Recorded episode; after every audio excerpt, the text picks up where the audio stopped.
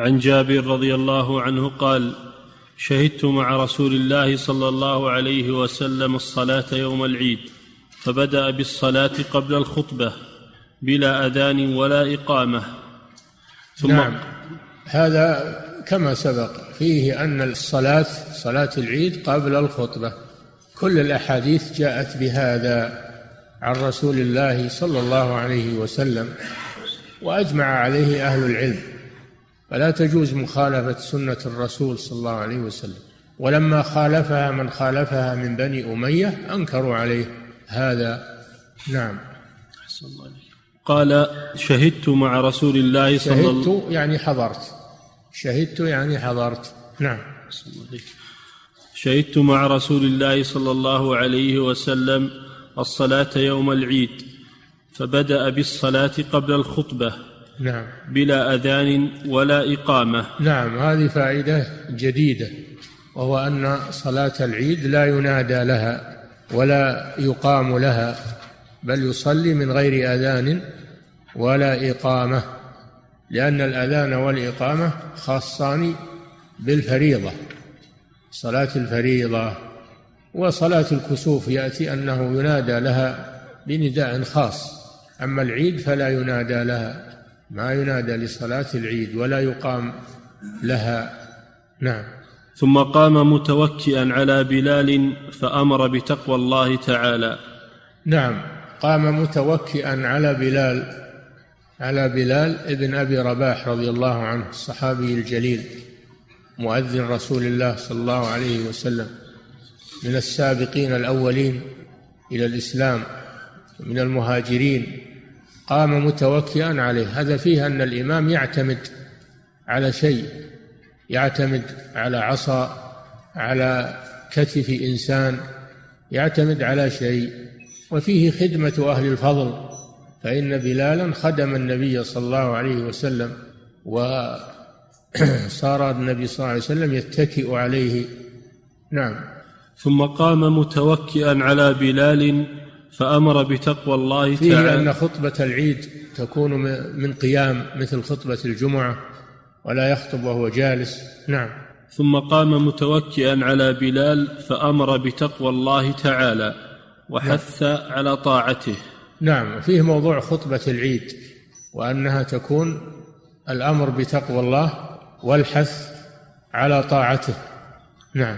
ووعظ الناس وذكرهم. نعم. هذا موضوع الخطبة. موضوع الخطبة للعيد ولغيره الأمر بتقوى الله والحث على طاعته والموعظة الموعظة بالتخويف والترغيب والترهيب لأن الناس يغفلون ويتساهلون فيحتاجون إلى موعظة بالتخويف من العذاب والترغيب في الثواب. الموعظة يحتاج إليها عند التهاون والكسل والغفلة. وأكثر الناس يغفلون يحتاجون إلى موعظة أو يتساهلون ويحتاجون إلى موعظة. هذا موضوع الخطبة. ليس موضوع الخطبة الكلام الكثير والخارج عن المطلوب وحشو الكلام كما يفعل بعض الخطباء اليوم ويشرق ويغرب ويذكر سياسات الدول و وأمور ما يحتاجها الناس وليست في مستواهم. لا الخطيب يقتصر على الحث على تقوى الله وعلى أمرهم بطاعة الله والموعظة تذكير بالآخرة والقبر والحساب. اليوم ما تجد من الخطباء إلا من شاء الله من يتعرض لأمور البعث والنشور والحساب والجنة والنار. ما قليل منهم من يتعرض لهذا. والناس يستعيبون هذا أيضا يقولون هذا مطوع هذا هذا فيه كذا هذا متشدد هذا يقنط الناس يخوف الناس ويقنطهم. يقولون هذا في الصحف والمجلات يهجنون من الموعظة تذكير الناس بالأهوال التي أمامهم والحساب والجنة والنار. يقولون لا هذا ما يصلح وهذا تقنيط للناس وهذا إرهاب وتخويف. كذا يقولون. هذه سنة الرسول صلى الله عليه وسلم. كان يعظ الناس يذكرهم خوفهم بالله عز وجل يأمرهم بتقوى الله. فينبغي للخطيب أنه يراعي هذه المعاني العظيمة. نعم. ووعظ الناس وذكرهم. نعم. ثم مضى حتى أتى النساء فوعظهن وذكر هذه فائدة عظيمة أن النساء أيضا يحتجن إلى إلى الموعظة مثل الرجال. النبي صلى الله عليه وسلم وعظ الرجال ثم ذهب إلى النساء ووعظهن. واليوم الحمد لله بوجود مكبرات الصوت يذهب الصوت إلى النساء في مكانهن. لكن في ذاك الوقت ما كان ما كان فيه ما يبلغ الصوت. وهذا أيضا فيه أن النساء يعتزلن عن الرجال. فيه أن النساء ينعزلن عن الرجال ولا يختلطن بالرجال لما في ذلك من الفتنة. وإذا كان هذا في موطن العبادة والصلاة فكيف باختلاط النساء مع الرجال في غير العبادة؟ في الأسواق في المكاتب في المستشفيات. هذا خطر عظيم الاختلاط. والذين يدعون إلى حرية المرأة يشجعون على الاختلاط وينكرون عزل النساء وجعلهن على حدة أو جعل ساتر بين الرجال والنساء. يستنكرون هذا ويعتبرونه من الأمور التي فيها تمييز تمييز وتحقير للنساء بزعمهم. ما يدرون إن هذا كرامة للنساء. وحفظا للرجال والنساء من فساد الأخلاق. إذا كان هذا في موضع العبادة فكيف في غير موضع العبادة من اختلاط النساء بالرجال؟ وفيه أنه لا بأس أن الرجل يلقي الدرس على النساء والخطبة على النساء لكن مع يكون مع الستر والحجاب يكون مع الستر والحجاب للنساء. ما تكون النساء سافرات أمامه انما يكن متسترات. نعم. ثم مضى حتى أتى النساء فوعظهن فوعظهن وذكرهن فقال فقال يا معشر النساء تصدقن فإن كن أكثر حطب جهنم. فقامت امرأة من سطة النساء سفعاء الخدين فقالت لم يا رسول الله؟ فقال لأنكن تكثرن الشكاه وتكفرن العشير.